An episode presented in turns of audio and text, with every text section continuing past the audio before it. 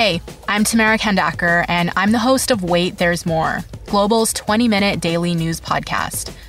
This week, we're dedicating all our episodes to the coronavirus pandemic. We're talking about it from a variety of different angles, from basic health questions to the impact this is going to have on the economy. We release a new episode every afternoon, and you can listen wherever you get your favorite podcasts.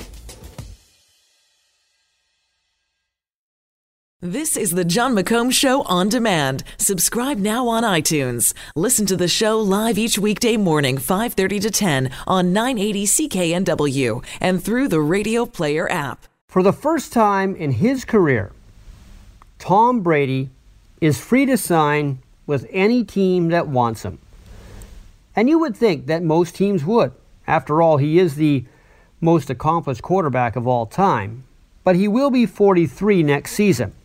So you wouldn't exactly be signing this guy for your future. He'd strictly be helpful to a team that feels it's close to a Super Bowl and may have enough weapons around Brady to win with him for a year or maybe two. In a way, Denver did that with Peyton Manning at the end of his career four years ago. They won a Super Bowl, even though he wasn't close to the player he used to be. They actually kind of won that in spite of him. Brady has more game right now than Peyton Manning did then. His problem this year was the Patriots did a bad job of getting people for him to throw to. They never found a reasonable replacement for Rob Gronkowski. The Antonio Brown experiment was basically a one and done. They only had Julian Edelman and a bunch of nobodies, basically. Of course, even though he is a free agent, Brady could re sign with New England and simply finish his career there.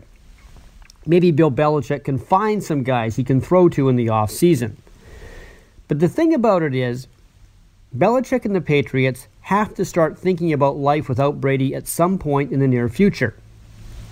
And having his salary gone would give them some money to work with underneath the cap. Now, you never know what Belichick is thinking, but I sometimes believe he's got a bit of Wally Buono in him, in this sense. Buono was not one to get sentimental with players, no matter what they had done for him in the past. If he felt it was time to go younger, he would without hesitation. It was the cycle of football life to Wally Buono. And Belichick may be the same kind of guy. Now, Patriots owner Robert Kraft thinks differently. He has a hard time letting go. He has said he either wants Brady to play for the Patriots or retire and not put on another uniform.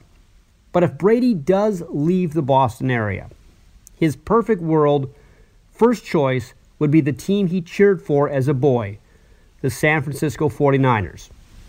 But the world is not perfect, even for Tom Brady. The 49ers are already quarterbacked, and quite well, by Brady's old backup, Jimmy Garoppolo. So there's no room for Tom in the Bay Area. And I don't think he'd want to go to a team with no chance to win. So maybe he stays in New England and helps groom his successor, whoever that may be. In the end, I have to say I agree with Patriots owner Robert Kraft. It just wouldn't look right to see Tom Brady wear a uniform other than the Patriots.